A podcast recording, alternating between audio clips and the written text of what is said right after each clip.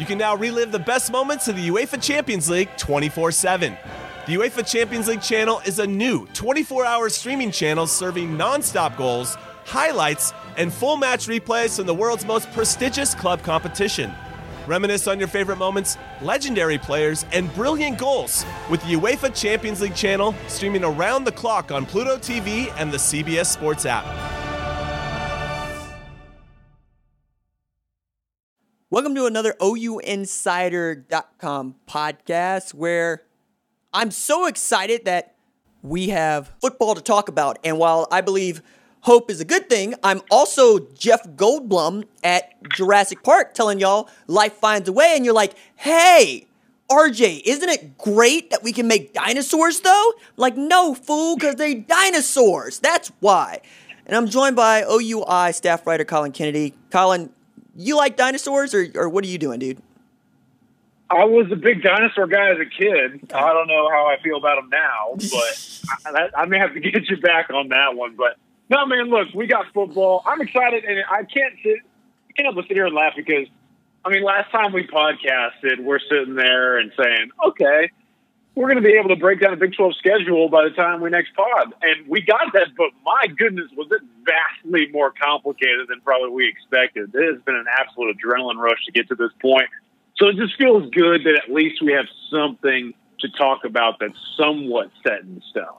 Oh, yeah, 100%. So I want to start with what I thought was the most squirrely and college football part of this conversation, which is the non conference schedule. So the Big 12 got together with its members and established medical protocols, established a way for football to be played on paper. We still got like a month before the non conference schedule is supposed to take place, but all those non conference games have to take place before September 26th when everybody is scheduled to play a game. And we're going to get into that. But I'm going to go through the non conference schedule for Big 12 teams.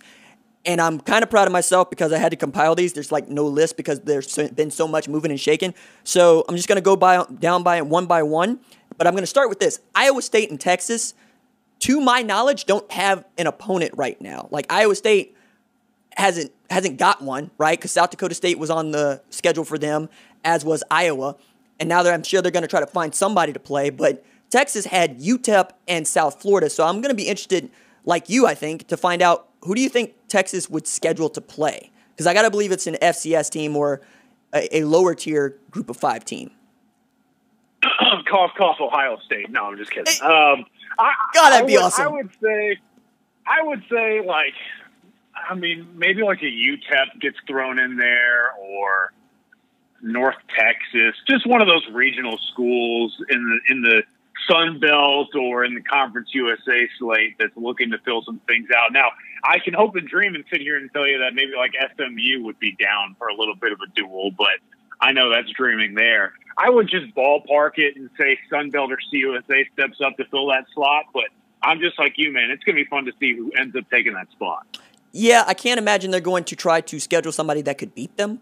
I mean, I don't think they got Kansas yeah. State juice. Like I'll I'll add to that here in a little bit, but like It'd be fun if they could go and schedule a Southern Methodist. It'd be fun if they would schedule a North Texas. It'd be even more fun if they went and scheduled, you know, maybe a Houston because the American is looking to take on those games and maybe Houston lost a game, we'll see. Then Iowa State, it's going to be interesting to see who they go get. Okay, so here's what we know. Baylor gets Incarnate Word on September 19th. I believe that's like one of a handful of games that's going to be played on that date, as most of the Big 12 is going to play before September 19th. So, Incarnate Word, are they are they ready for this? Are they ready for the Dave Aranda experience, this Larry Fedora experience? It, absolutely not. I mean, I don't really think I can put it any way else. But hey, props to Incarnate Word for stepping up, and I think obviously, if anything, it'll be fascinating to see what Dave Aranda does in that first outing, how he structures his system, and tailors it to the talent on that Baylor roster. Yeah, so from there we get Western Virgi- or uh, Western West Virginia and Eastern Kentucky on September 12th. I don't know anything about Eastern Kentucky. Do you? I know about Western Kentucky. I don't know uh, about Eastern Kentucky. I was going to say I know Western Kentucky, but Eastern Kentucky, you got me going fishing there. I haven't heard much about that football program, if any at all. So Hey man, I mean, if they're down to play some ball, they're down to play some ball. So maybe I'll tune in if I have a chance. Kansas and Southern Illinois. That's supposed to take place right now on August 29th. I'll be interested to see if that gets pushed back. But my goodness, like, what? I mean, I was.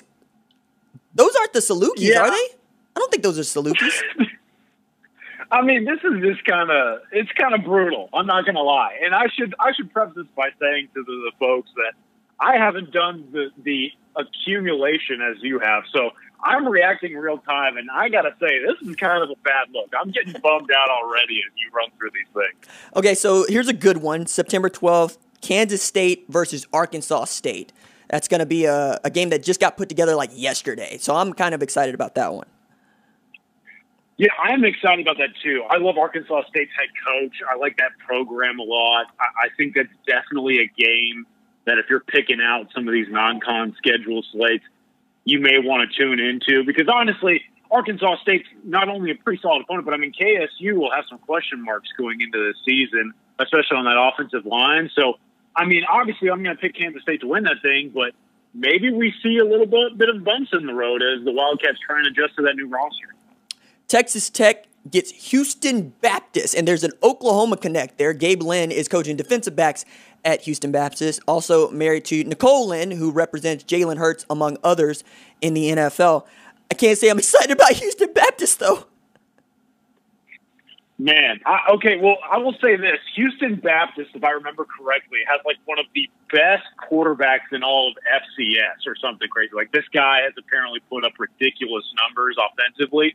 I can't remember his name off the top of my head, but I know like North Texas has them on the schedule as well, and that's been kind of the buzz for the Mean Green. Is like, man, we we are gonna have to kind of face a pretty good quarterback here in Week One. So Texas Tech, I mean, obviously they're going to win that game because Houston Baptist, the rest of the roster probably isn't as talented as this guy. But hey, man, maybe there's a little bit of fireworks going on if they're playing and that guy can get it rolling against that Red Raider defense. Texas Christian is inviting Tennessee Tech to town. Dude, this is this is tough, man. we were so excited about football, like you had me juiced going into this thing, and now it's just like, man, I need I need some sort of shot in the arm right now because it's it's pretty clear to me they weren't looking for headliners this first weekend. Well, it's about who you can get a hold of as well, right? Because uh, among the Right. remaining team or Power Five teams that are going to play football, they've all said conference only plus one, and that plus one is usually a game that they want to guarantee that they can win. The best game on the schedule for September 12th, though, has to be Oklahoma State versus Tulsa. They get the Golden Hurricane traveling up the turnpike to Stillwater. I'm actually low key kind of into that game, kind of. I know that Chuba Hubbard's probably going to look to reprise that 250 yards rushing he had against Tulsa last year, but they got a couple of kids that I like. One of them, Allie Green, playing corner. Another Jaxon Player, an undersized defensive tackle with tremendous wiggle and move, great twitch. Shamari Brooks has an opportunity to set the career rushing record at Tulsa. Like, there's some things that I know personally because you know I live in Tulsa and I went to mm-hmm. undergrad there. So, I mean, that's a that's a good game. That's a game that made ESPN last year. I want to say ESPN too. So that far and away the best game on the schedule. Yeah, and I mean, also kind of a friendly reminder, if I remember correctly, and you do as well, I'm sure. Zach Smith, starting quarterback for Tulsa, was the starting quarterback against Oklahoma when he played for the Baylor Bears, and we know how he was able to perform against the Sooner defense and kind of give a little bit of a scare to one of the better teams in the Big 12 conference. So maybe this guy has a little bit more magic in him and opens up the season with another scare effort and the Cowboys kind of go into a season where they're feeling really good about themselves, and this Tulsa Golden Hurricane squad can really put some headline kind of matchup together. I'm excited about that game as well. I think, obviously, if you're picking out probably one of your favorites of the Big 12 Conference non-con, this would probably be at the top if it's not the top game that you're looking at. So another added later that Zach was the starting quarterback last year, and it was real up and down, right? Like didn't seem to find his way until that Central Florida game late in the season, and had every opportunity to beat a really good Southern Methodist team, and it just wouldn't come together for one re- way, one reason or another. So we'll see what happens with that. I mean, get Keylon Stokes back out there. We'll see. Like I, I don't know what to do with that Tulsa squad, so I don't expect them to do much. And then the game that you and I are probably most interested in, Oklahoma versus Missouri State. So Missouri State is trying to add another game. It's looking like Missouri State's trying to add Central Arkansas at the time that we're talking. But right now, they're scheduled to play one game. And they're going to play that one game so they can collect the 600 grand that they'll get from it for playing that one game. And then they'll shut it down and come back and try to do this again in the spring. That's wild, man. Uh, it's wild, but I have to tip my cap to them, right? I mean, they have done anything and everything to make sure that they're going to be in Norman and, playing against Oklahoma. Obviously, they want the payday, but the testing process and sorting through all of these schedule changes isn't easy. But I commend that administration and staff for saying, look, we're going to stay committed to this game. Oklahoma's doing us a big favor, and we feel like we should fulfill this matchup. And I just think for all parties involved, it just makes a lot of sense to make sure that this thing gets played. And so I'm excited about that matchup. I think it's just going to be a little bit of relief for everyone involved to finally see that thing play out on the field. But I mean, at the end of the day, if you're really looking at it and we're being honest with ourselves, it's just another not very interesting matchup that's going to be played in week one. So I, I just am just looking forward to seeing some sort of football when it comes to Missouri State and OU here in Norman.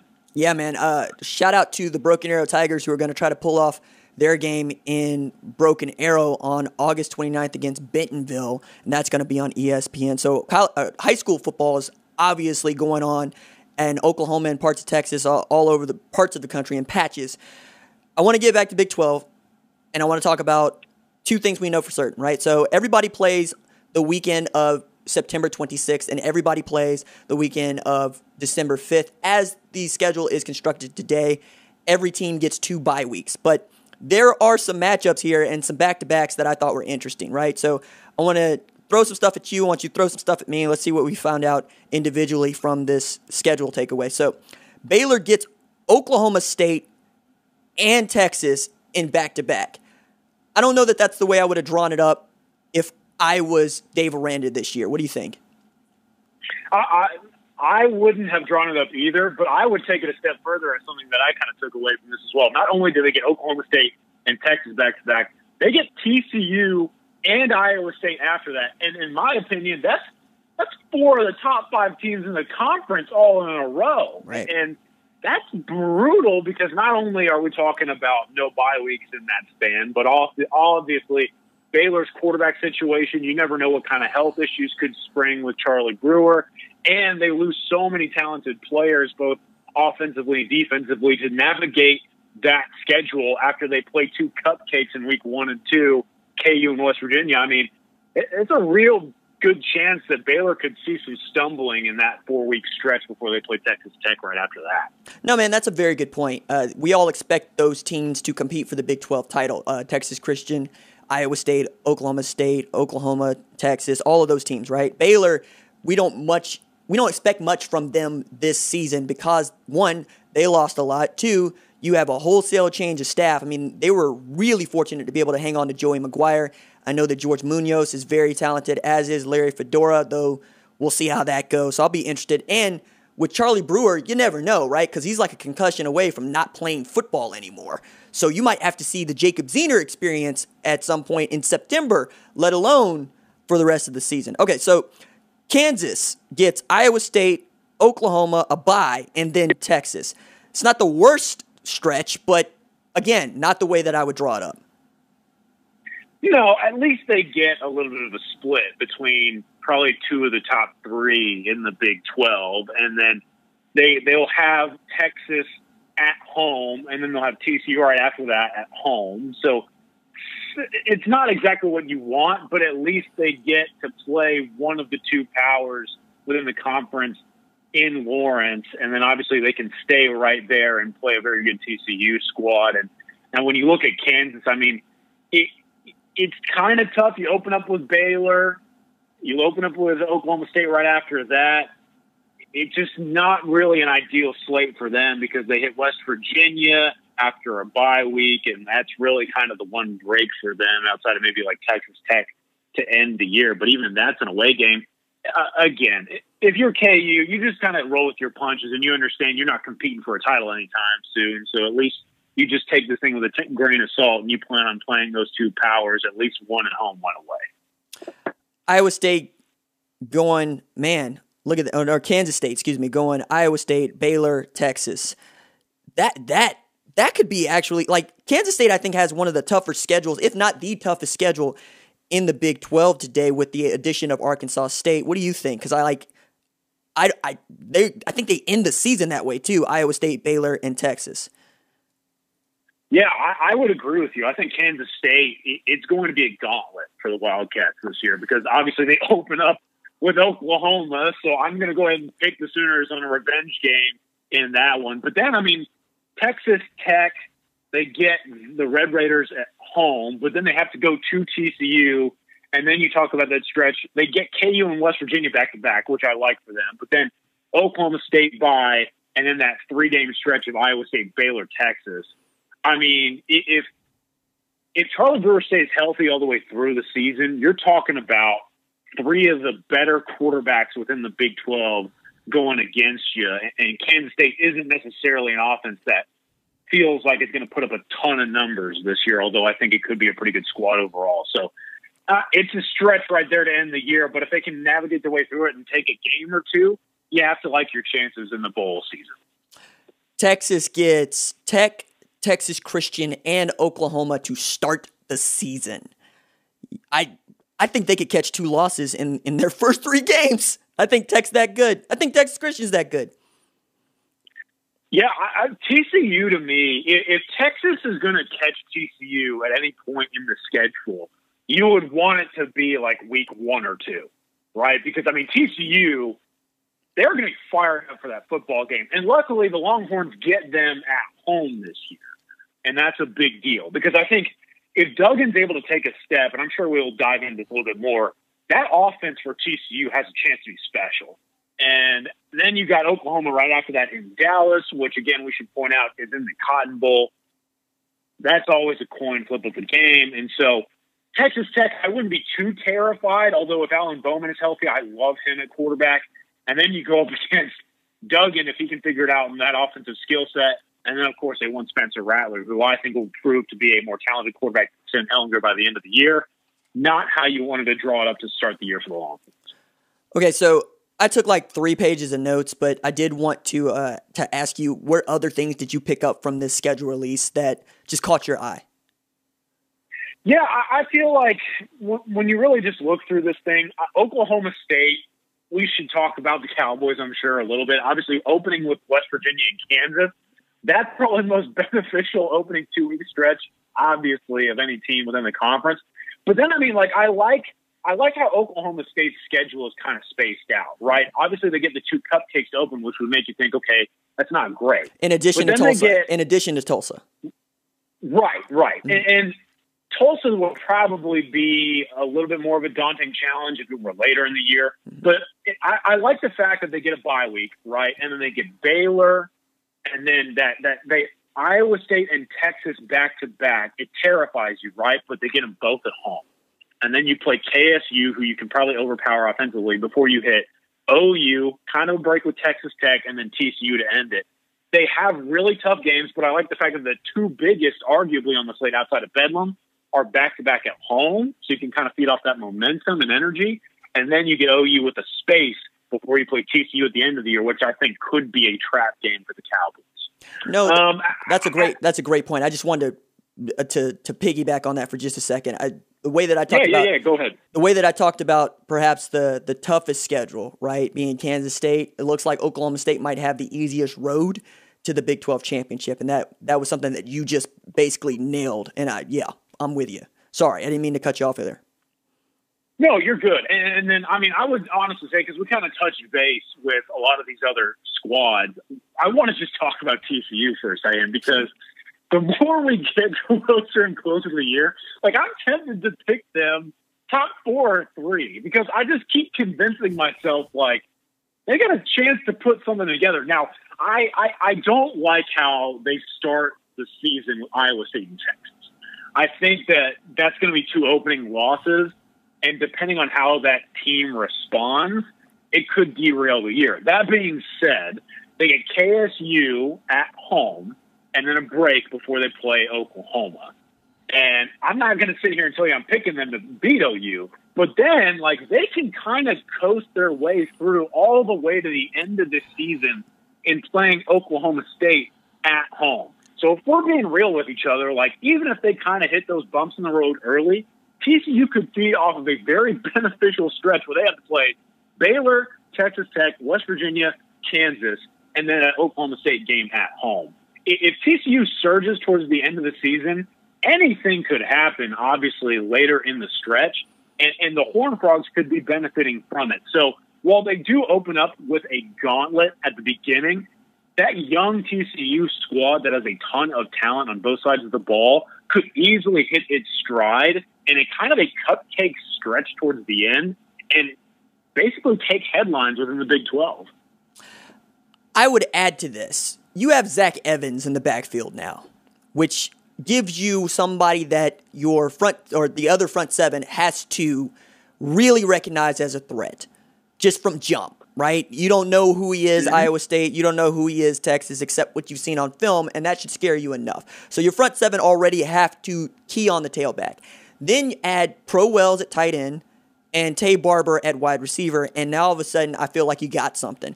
Because if Max Duggan can actually operate in the way that he looked like he has, he looked like he has the potential to operate.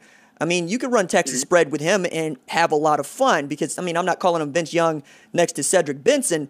I am saying, however, that, like you said, if the game is in the balance like it was against Baylor last year, and remember, Baylor won 11 games and played in the Sugar Bowl, he's got a year of maturity there, and he's got a better tailback. Like they just they upgraded in such a big way. To say nothing of whether or not they are able to get Marcel Brooks eligible to play on the defensive side. So uh, I'm with you. Like Texas Christian is the one to watch. I think.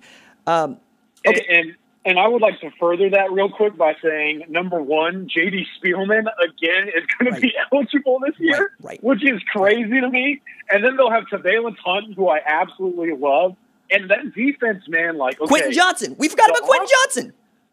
Yeah, Quentin Johnston is another yeah. freshman wide receiver who could go absolutely bananas. They have, by the way, a really interesting young duo of running backs behind Zach Evans, who kind of have the speed power duo. But I mean, like, then you look at the defense. If they get Brooks, like Mark Jackson transfers from OU to TCU, I think he could do something. I'm a big Corey Bethley guy. Garrett Wallow is a linebacker who can carry that defense through the entirety of the season. And obviously, they have arguably the two best safeties in the Big 12. Like, I keep convincing myself, especially if Spielman and Brooks and Evans are all on this roster together, they could be top three, man. Like, they can be a serious issue. So the Iowa State fans are staring at us and just mugging the hell out of us, going, "I'm sorry, did you see Brock, Brock yep. Purdy back there? That's that's he set a school record for passing in a season. Did you see Breece Hall back there? It's like one of the best freshman tailbacks from last year that nobody talked about. Did you know that Jon Heacock is still calling the defense? Okay.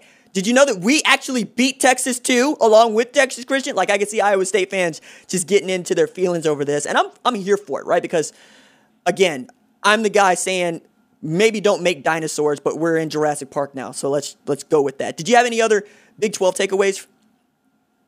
Uh, I think that's about it, man. I would I would add to that Iowa State take that I still, if you made me pick a team in that like top four range, I would say that Iowa State gets the slight lean right now because at the end of the day, no matter how much talent TCU has or acquires in the transfer portal, I give them the advantage of Brock Purdy and Breece Hall. I love both of those guys, and Iowa State is easily a squad that can make serious noise and contend for the title this year. Right on.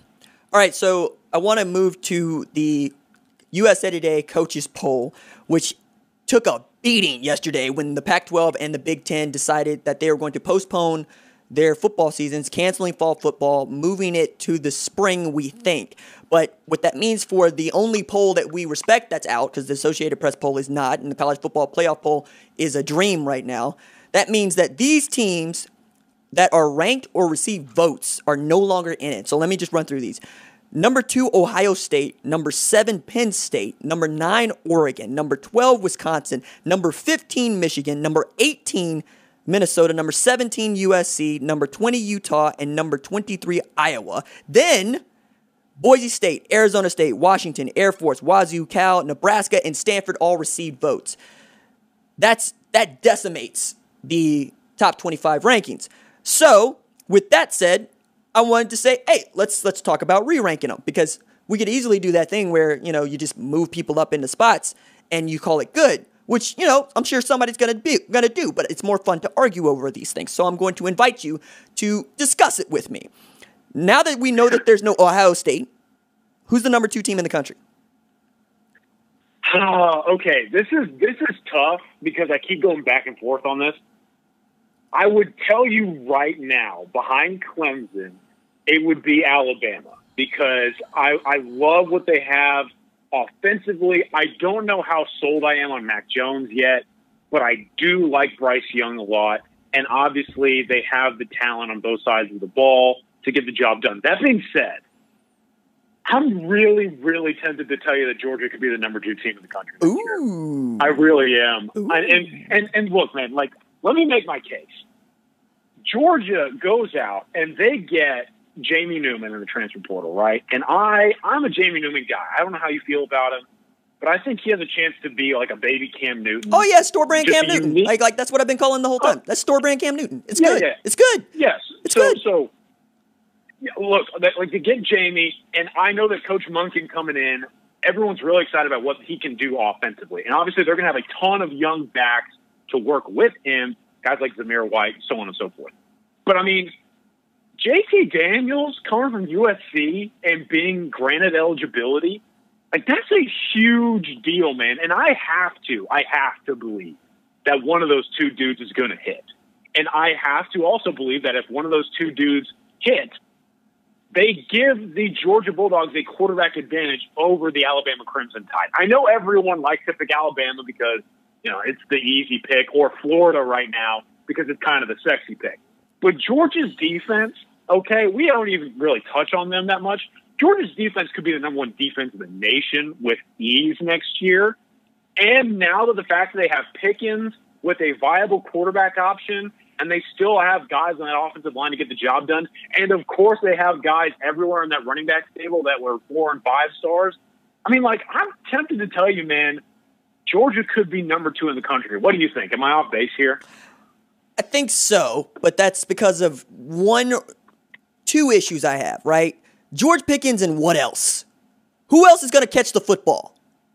Well, okay, we don't know. Uh, right, right, right. Whereas, whereas with Alabama, who has been my pick to win the national championship, and now I feel so good about it because there's no Ohio State.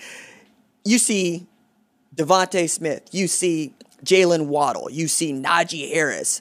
You know what they have, and it's about Mac Jones basically operating at the controls, a la AJ McCarron. But guess who's behind him? The guy that was rated higher than JT Daniels and Jamie Newman and Carson Beck, it's Bryce Young, right? And then on that defense, what people missed about Alabama last year is they at one point had three, no, four true freshmen in the front seven. Four. Two at middle linebacker. Hmm. And they get Dylan Moses back, and they get to add a dude that you and I both absolutely love in Drew Sanders, who I think is going to be a day one player for them at outside linebacker. And then you get Patrick Yes, sir. Surtain the second over there playing corner. Like, if if quarterback is what we're talking about, cool. I'll put Mac Jones up against those guys. I don't want to, but I will because I know that the guys that out there at skill positions is about can you distribute it. Matter of fact, and this is this is Nick Saban peak in the college football playoff national championship game against Georgia. He sat Jalen Hurts down at half. Why? Because he said, We have these exciting and awesome skill players out on the perimeter, and we got to get a guy that can distribute them the football. Not a guy that can go win us the game, a guy that can distribute the football to them. And I think that when you have those sorts of players on the offensive side and the defensive side, you give yourself an advantage there. It's one of the reasons why we didn't see so many black quarterbacks to start the century because you kept trying to put him out there at skill positions when you should probably put him back there at tailback or, or not tailback, quarterback and let them operate like a tailback, which is to say what, you know, Mack Brown did with Vince Young. You let your best player, you know, have the ball most of the time. Now, there's a there's mm-hmm. there's a part of me, there's a real part of me that wants to believe you based on the defense and the defensive prowess of Georgia because I mean, you you got dudes, right? I mean, you, and Monty Rice coming out of nowhere, and then you get to add to that. I mean, you, my goodness, Darnell Washington, and we we continue to go on about those guys, but I would I would let it slide because Alabama's going to slide no further than three, and that's how good that they are, right? So then we're talking about yeah. Who would basically fill in at this number seven spot uh, with Penn State. Would you just slot Florida there? Would oh, would you move up a Notre Dame and Auburn? Where are you at with that? I, I definitely go Florida here. Okay. I think I, I honestly like. I know. I know the battle here is LSU. Some people like them really high. Some people like them a little lower. I, I would bet on Florida right now over LSU, and so I might even. Well, they get to play each other now, so that's going to be awesome. Yes, I'm. I'm very much looking forward to that, and I will say that I, I don't think it was too long ago that Florida basically had to reschedule a game because of that hurricane, and everyone thought thought like, oh, well, LSU's going to get the easy dub, and Florida went out and got it. And like Florida LSU games are always mm-hmm. very heated. They're a lot of fun. Obviously, last year's game, Kyle Trask, that game down there in, in Baton Rouge. I mean, Trask had a good game. Kyle Pitts did some really nice things. So I I'm betting on Florida to be a really good squad this year. I know that, like, we talk about Alabama a lot. I also want to mention they have like four seniors and a guy at Evan Neal at offensive tackle, who I don't know if you saw that video that's going around on on social media, but Evan Neal is like doing split box jumps at six seven three sixty. Like, but, but for me, Alabama has those kind of dudes on the offensive line, and that's why they win so many games. I think for the first time in a while, like Florida may have an offensive line that you feel pretty good about, like Storm, Stone Forsythe, Jean Delance, Richard Gouraige, Brett Heggie, like they have experience now, and they may be able to actually provide some time, which the Gators have really struggled on the line of scrimmage in the past. So for me, that's why when I look at teams like Georgia or Alabama and I compare them to an LSU or Florida, I think I give Florida the edge here because they have experience coming back in the offensive line, a quarterback that I like, and obviously the defensive talent is always going to be there. And if all those transfers come in that they got, people forget how hard the Gators hit the transfer portal this year.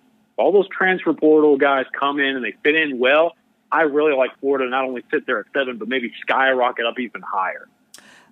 I don't hate this because it means Oklahoma at six and Florida at seven, which is the game that probably should have happened last year anyway, based on how Florida played in the Orange Bowl and how Oklahoma played in the Peach Bowl.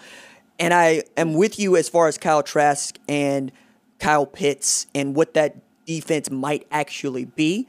But I got to give this one to Auburn, man. I really love Owen Pappoe. Ooh. I think that Caylin Newton has every opportunity to beat Bo Nix in camp and should. He's just a better quarterback. Kevin Steele's defense versus Todd Grantham's defense, I'll I'll take I'll take Kevin Steele. I'll, I'll, take the guy that was winning in Alabama and has won at Auburn. I also think that Gus Malzahn's offense is going to get better because Chad Morris knows Malzahn and knows how to run it. He went to Malzahn to learn how to run that basketball on grass. They know how to take advantage of those like three route combinations that they like to run, and they're going to try some stuff and win some football games. They've also shown some moxie, right? The same game that LSU beat Florida in is the kind of game that Auburn should have lost to Alabama and didn't, right? It did not squander two pick sixes of uh, Mac Jones in the Iron Bowl. I think that they have this to go. And every year we do this with Auburn, we we underestimate what they're going to be able to do. It's almost like we expect them to be, or we we expect Texas A&M to be what Auburn turns out to be, right? Which is why I would be just fine with Auburn at seven. But I think we would both agree that you would have them ranked ahead of a Notre Dame at number nine, though, right? Yeah, I would bet on Auburn uh, ahead of Notre Dame. Obviously, I think people will kind of look at Notre Dame and the, the name brand and maybe the returning quarterback and kind of use that as a crush take. But I, am with you. I like what Auburn's going to be able to do. Now, I, I would be interested to see your take. I do feel like Kevin Steele defense is always really built on that defensive line and losing Marlon Davidson and Derrick Brown. That's a big deal, man. And so I feel like that's why, for me, I like Auburn a lot, like you. But then I would also give Florida the edge over Auburn for now. because I know that they have some guys coming back, whereas Auburn really has to replace some workhorses in the defensive front that means so much to that system. Well, you lose Jonathan Greenard and uh, Zabar, uh, excuse me, Jabari Zuniga on, on Florida's defense at the bookend position. So I, I think that's a wash. Correct. Right. Uh, I also know that, you know, when I'm looking at who I expect to go get me a win in crunch time, I'm not looking at Florida right now. I'm looking at Auburn. I'm looking at Auburn to be there at the end because of what they did against Oregon, because of what they did against Alabama, because of how they outplayed an A&M team. I just I trust them in a way that I just don't trust Florida right now. I could, it could change, but they're going to have to beat an LSU that I think could catch five losses this year anyway. Okay, so let's go to number 12. Wisconsin is out there. Are we looking at A&M, Texas, or Oklahoma State to jump? I I would pick Texas A&M right now. Okay. I feel like Texas A&M is a squad. When you look, I don't know, man. Here's the thing: we could do. I feel like everyone in college football could do an entire podcast on their feelings on Kellen Mond, right? I mean, like yeah. the guy. He's an he's an enigmatic quarterback. Who are you, like Kellen Mond? Who are you? Do we have no idea the guy has an identity crisis and yet yet to have his identity stolen? Like it's just crazy to me that we always question this guy. But I I watch these games, right, and I see Kellen Mond hang in the pocket and make some of these tough throws, and I like his mental stability. And I really just feel like this dude is ready to take the next step. And maybe Texas could easily jump here because of some of those returners on defense, so on and so forth. But I also know, obviously, the losses offensively are a big deal. And, and so for me, when you look at Texas A&M, like I like what they have around Kellen Mond. And I also feel like when you really look at what they're going to do, I feel like they're going to allow him to be a little bit more loose this season because I feel like the trust factor continues to grow with Kellen Mond and the Aggie fan base slash coaching staff. So uh, this one for me is a toss up. There's there's any number of right or wrong answers here, but if you're asking me to pick between Texas A&M, Texas, and Oklahoma State, it for me it would be Texas A&M, and then I could go coin flip between OSU and UT. Wow, that's interesting because I got Texas far and away ahead of A&M and Oklahoma State. It's the most talented team of the three. You have the best quarterback returning of any quarterback in the country, quite honestly, in Sam Ehlinger. You have hmm. Jordan Whittington and Jake Smith at the slot my goodness, you have Brennan Eagles and Malcolm Epps at the outside receiver spots. You got an experienced offensive line. Defensively, you're going to Chris Ash's match quarter set, and you get Caden Sterns back if he's healthy. He's money. You get Joseph Ossai at a much more natural, just defensive end, downhill. I'm going to kill everything that moves position rather than asking him to make reads in the middle. And then with Oklahoma State, I got them ahead of, of Texas A&M because one, they play an easier schedule, and two, Chuba Hubbard Tylan Wallace, they're back, man. Yep. And that that Oklahoma State defense held teams to fewer points and fewer passing yards than both Texas and Oklahoma. Like I could see it for Oklahoma State finishing inside the top 12, maybe even making a charge up the top 10, depending on how they play against a Texas or an Oklahoma or an Iowa State. So I think we we differ there because I, I look at Texas A&M and I say, no, sh- show me you can beat somebody in the SEC West that matters first. Show me you can go get yeah. Alabama, Auburn, LSU. Right after that, what are we talking about? That that's how I feel about ampersand U. I just it's a lot of smoke every year and no fire. It's a lot of smoke. Okay, so at number 15 and 18, we'll put those together. We got Michigan at 15, Minnesota at 18. Teams in between there are again Oklahoma State at 16, and then we're looking at North Carolina at 19, Central Florida at 21. I mean, because we don't have a Utah at 20, we don't have a Minnesota at 18, we don't have a USC at 17. So I feel like now we're going to get into teams that either we don't expect to be ranked in normal years or teams that are overlooked in the American, which has a great argument now for not just being a Power Five, but a Power Four team. Yeah, this is this is fascinating to me. Obviously, I would really closely bunch up in kind of this area, Texas A&M and Texas and Oklahoma State. But I also feel like we have to talk about North Carolina has a chance to be really, really interesting this absolutely, year. Absolutely. I mean, they they have a cakewalk of a schedule this season and continuity at the quarterback position with Sam Howell. And Mack Brown has those juices flowing.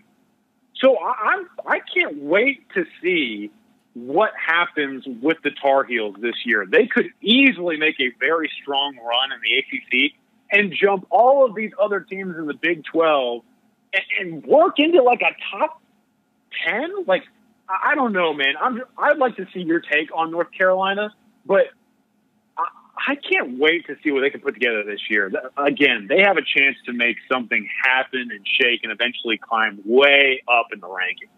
I have bought all the North Carolina stock I can, and I bought it after they lost by one point, a failed two point conversion to Clemson last year with a true freshman quarterback and new coordinators in Phil Longo and Jay Bateman. And then you combine that with Jay Bateman was the defensive coordinator for Army when they took Oklahoma into two overtimes at OU with Kyler Murray at quarterback. All right? That's one and two. Then you add to that what they were able to do in the 2020 recruiting class, right? In securing one of the top defensive linemen in the country.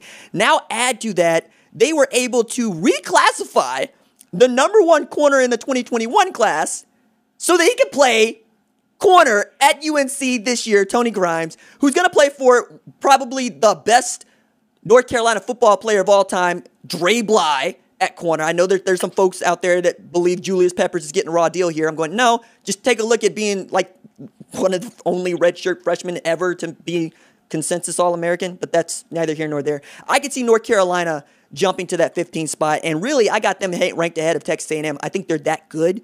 I really do, and I got Oklahoma State just behind them on the on the on the basis of schedule and on the basis of I trust Sam Howell three times as much as I trust Spencer Sanders. Okay, after what Sam Howell was able to do last year and what Spencer Sanders couldn't do, because you're talking about the difference between a guy that can go out there and get you a bucket, can go win you a football game, and Sam Howell, and a guy in Spencer Sanders that you're still just trusting not to fumble it away or throw a pick to get you out of the game. So that's where I'm at with them. Now, where I think we're going to see lots of American teams start to pop up is toward the end here when we start to talk about 20 to 25, because Utah Iowa, they're out. That means that Vatech, Cincy, Central Florida are already there. And then when you get Tennessee was basically the number 26 team in the country according to the coaches poll. Then you got to talk about Kentucky. You got to talk about Memphis. You got to talk about Baylor, Louisville. Like Louisville, I think needs to get some love there. Appalachian State needs to get some love there. Like the belt is gonna be heard this year. The belt's gonna snap over some butts. I'm trying to tell you. Like I was going through the coaches voters, right? There's 65 of them, and basically half these guys don't have mm-hmm. programs to coach in 2020. But I'm looking, the Chanticleers, Coastal Carolina might have a shot here coming out of the belt. We got Butch Davis's FIU might have a shot here. We got Willie Taggart's Florida Atlantic might have a shot here. I got video today of North Texas going through drills. Like SMU is like, oh yeah, you forgot about us? I feel like we're gonna be right there. Shane Buechele is like, hey, I'm still here we still got dudes. We're still ready to do this. Like, I feel like we could end up with more American teams in the top 25 than any other conference not named the SEC, but they would all be from about 12 to 25. What do you think? Dude, uh, this is where it's fascinating. And maybe I'm doing this exercise a little bit wrong because I'm providing like my preseason rankings. Right. Of course, I, I'm thinking like some of these teams are going to jump, like North Carolina or Texas or Oklahoma State. But I mean, like if I'm providing some preseason rankings right now, I'm with you on Louisville. They okay. definitely need to be shown a little bit more love right now, especially in the ACC. Uh, Miami may be a little bit sneaky. Who knows what D'Eriq King can do this year? But I'm with. I'm kind of. This is my take. SMU has a real chance to make some noise. Mm. Central Florida, man, McKenzie Milton is coming back, I think. And that was a dude. Dillon Gabriel's still there, though. Why, why are we trying to get Dillon Gabriel up out of the paint? That's what I'm trying to figure out. What's wrong with Dillon Gabriel? Bro, I mean, real, though. I mean, for real. Like, it's, it's so wild what the Knights are able to do. Like, we always just talk about them. We have no idea what's going to happen year in and year out. But, I mean, there's so many different squads. I like UCF. I like Louisville. Uh, maybe Miami makes some noise. SMU, like SMU, the offensive weapons that are coming back are for real. And then they have a ton of like juniors on the offensive line, and they brought in a JUCO guard that I think really completes that front to give Buechele some time. SMU is going to be able to make some noise this year. Okay. And, again, man, like Iowa State's up there in the top 25 in this original ranking, and I agree with that wholeheartedly. But I'm going to go back to TCU, man. TCU has a real shot to get into these rankings because of the offensive firepower. And Jerry Kill, what does he do this year as the quote unquote head coach of the offense? So those are some of the squads that I'm keeping an eye on in this range, and it's going to be fascinating to see what happens because you lost some really fun squads here, but there are still a ton of candidates to replace them. Okay, so bonus segment because uh, I actually want to do get into this as just predictions because predictions are fun. Tell me who your college football playoff foursome is today. Today it would be Clemson at number one, obviously, and then I would take Alabama at number two as the SEC champion. I would take Oklahoma at three. Obviously, the Big 12 title contender. And then I would put Georgia in at four. I don't I don't know how they're going to weigh these games, right? I really don't know how the American factors into these other SEC, Big 12, ACC schedules.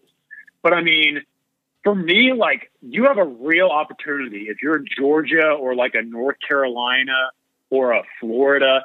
If you slip up once, you may just be all right because you lost so many other variables in this race. Add to the fact you got the name brand and star power to sneak into that conversation. That would be my four right now Clemson, Alabama, Oklahoma, and Georgia, probably in that order. Man, I sincerely hope we don't overvalue the SEC in an odd year because that would be horrific to me. That said, mm. the SEC champ gets in. Cool, got that, right? Even with a loss, that the champ gets in. The only way that a Big 12 champion gets in for me this year is if they run the table. I don't think you can suffer a loss, even in a regular season. I think that if a Memphis or a Southern Methodist or Central Florida or Cincinnati ran the table in the American, that opens the door for shutting out the Big 12, right? Because you got an undefeated conference champ, you got a one loss conference champ. Let's not pretend that we played similar schedules this year. Just take the team that didn't lose. And then talk about the ACC, right? Clemson's it's Clemson's league until otherwise. So today I got Alabama, Clemson. It's hard for me to pick Oklahoma in in the college football playoff because mm-hmm. that means I got to pick them to go undefeated. And they haven't been able to do that in, you know, 20 years. They haven't been able to get through October undefeated since like 2010, 2008, somewhere in there. So, like, I got a hard time picking Oklahoma there. But I can't pick SMU either. So, yeah. Yeah, that's that's what it is. Like, like I've got to expect SMU to run the table more than I expect Oklahoma to run the table, and I don't. I don't. So I guess I'm going to go with Oklahoma there. And then I just don't want to see a fourth SEC team, right? I don't. I, I just don't want to see it. So to hell with it. Let's go with Central Florida. Let's just let's just decide. Wow. Let's go with that, right? Because I like the opportunity for Central Florida to not just win two national championships in four years, but have an opportunity to for one once and for all to stick it to everybody and say, remember, you guys didn't want to give us our due when we ran the table and we beat the second best SEC team in the country like they stole something, and you still didn't want to hand us our trophy? Cool. Now we're in your little tournament. Now we're in your little semifinal. Now watch us run over Clemson, Alabama, and who would tell them that they didn't win a national championship that year? So yeah, give me, give me UCF playing a 12 game schedule, getting into the playoff, off a conference championship, going 15 and 0 in a year in which Oklahoma, Clemson, Alabama don't get to even play 15 games. That is a Cinderella storybook finish for me. That was awesome. I didn't expect that at all, so I have to tip my cap to you. And if it if it happens, I mean, I'll, I'll probably buy a dinner or something because I'm with you. I mean, seeing another SEC team, especially if it's like Alabama, Georgia again, it's just not that fun. Obviously, no. everyone out there loves it, but if we're ever going to see a group of five team in the college football playoff, now is the time, right? I mean, with all these other P5s gone, I feel like the college football playoff committee really needs to say, okay, if we're going to take a chance, we really have to buckle our seatbelts and just go along with this ride and see where it ends up. I mean, if you're ever going to validate putting in a UCF or an SMU or any number of other squads over an Ohio State or what have you, you, you just have to pull the trigger in the now and then utilize this bullet point as further validation moving forward. Now, that being said, if I may, I'd like to utilize this as an easy transition to let you provide further analysis to one of your other takes. Okay. We went through that entire Big 12 schedule, right? right? But we never really touched on Oklahoma's. And with you saying oh, OU does not get in, as opposed to like a UCF, I'd like to know what do you see in this OU schedule that's now finalized? Where do you may possibly see the road bump? Mm. And maybe what are the thoughts as an, as like an overall record? Do they win the Big 12 title this year? Because obviously Missouri State in the bye week, but then KSU, ISU, mm-hmm. that OU Texas game, another bye, so on and so forth. It, it's interesting to me, and I'd like to break it down with you starting to explain why you leave the Sooners out of the college football playoff picture. Because I have data to show that they can't make it through October undefeated, it, whether it's Kansas State or Texas.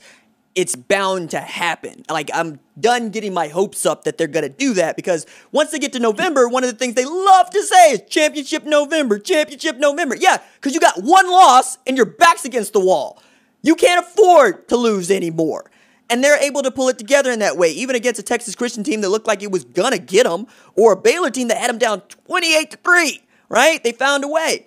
But I look at Texas Christian, and I know that that game gives everybody the willies every single year. I can go back to like, I think it's 2012, when Jason Verrett was putting the shackles on people, and we're talking about 20 to 17 being like the game in Norman. So that Texas Christian, I'm afraid of. Texas, I'm afraid of. They're more talented than Oklahoma this year.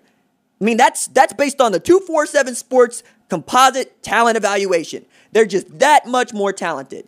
And while Spencer Rattler might be more talented, he's yet to show us, right? We got to see it. I mean, uh, it's it's past time. And then you don't have Theo Howard, we think. You don't have Jadon Haselwood, we think. So it's going to be Wease and it's going to be Rambo. And then you're going to have to hope that Austin Stogner continues where he left off last year. And then who the hell's the left tackle? Is it Erik Swenson? Is it Stacy Wilkins? Is it Bray Walker? We don't know. And now we're asking LaRon Stokes and Jalen Redmond to carry the middle. Now, Jalen Redmond and opting out still on the table. My man has blood clots. It's a real issue. You do not want to play with this virus. And then after Delarrin Turner Yell goes down, you get exposed at strong safety. They have no depth there. We'll see if Justin Harrington can help. We'll see if Bryson Washington can help. There's just so much that I don't know and can't count on.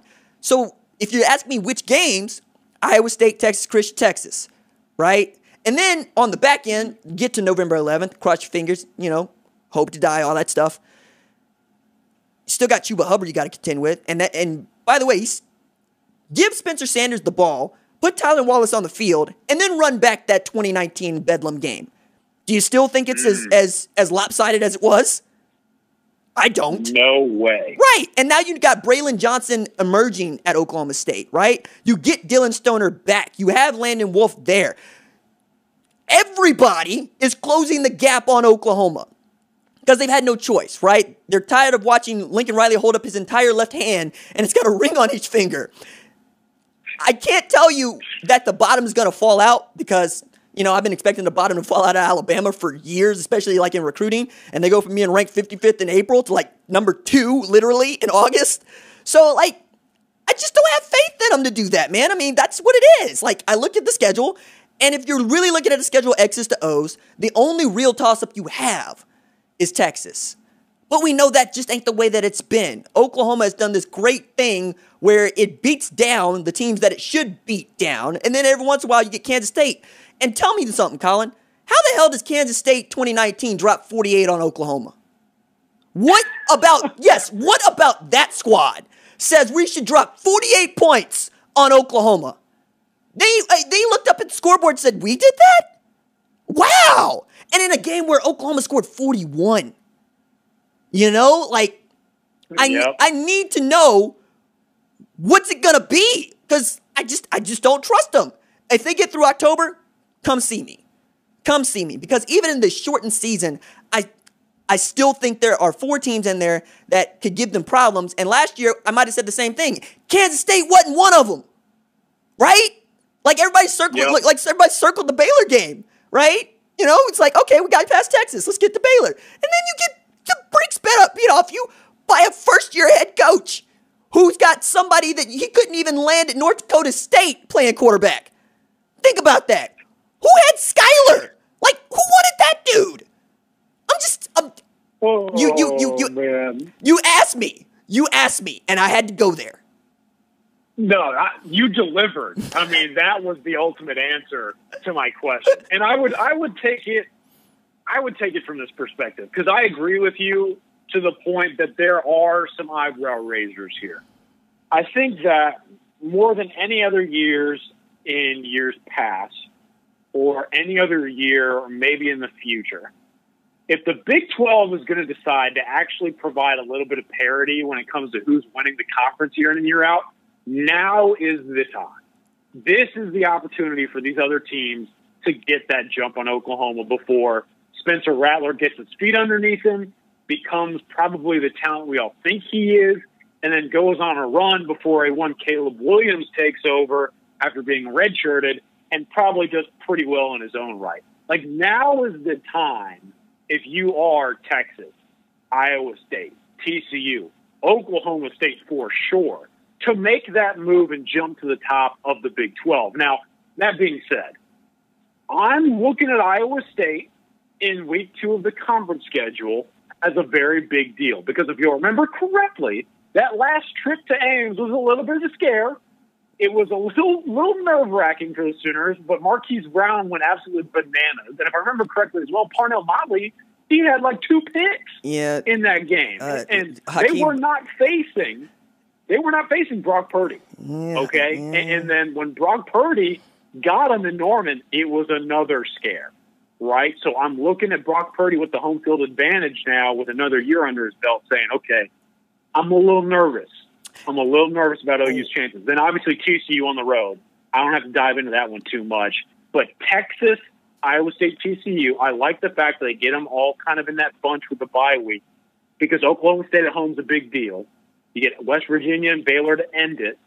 And, and outside of that, man, it's just kind of a year where I really do believe that Oklahoma is going to be able to, to make a solid run. Now, it's that it's that four week stretch with Iowa State, Texas, and TCU, two being road games, one being the neutral, and obviously having the bye that will decide, in my opinion, Oklahoma season as a whole and determine whether or not they're in the college football playoff.